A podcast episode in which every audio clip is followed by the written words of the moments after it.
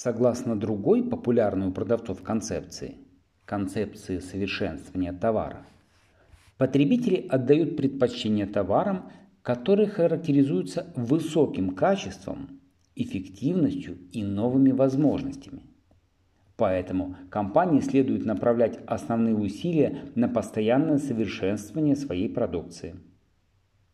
Некоторые производители считают, что если они сконструируют более эффективную мышеловку, то к ним потянутся покупатели со всего мира. Но многих из них ждет разочарование. Покупатели, ищущие средства борьбы с грызунами, не обязательно выберут более эффективную мышеловку. Они могут предпочесть химические препараты или воспользоваться услугами компаний, специализирующихся на уничтожении грызунов.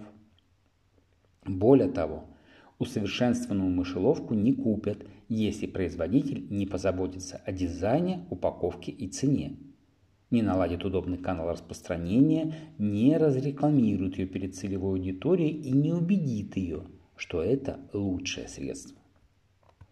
Ориентация на совершенствование товара приводит к тому, что компания все свои усилия сосредотачивает на технологиях, поскольку ее руководство считает технологическое превосходство основой коммерческого успеха.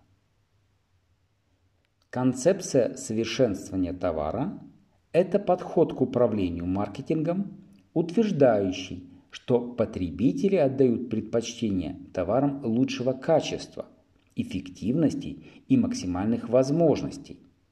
Поэтому организации следует направлять основные усилия на постоянное совершенствование продукции.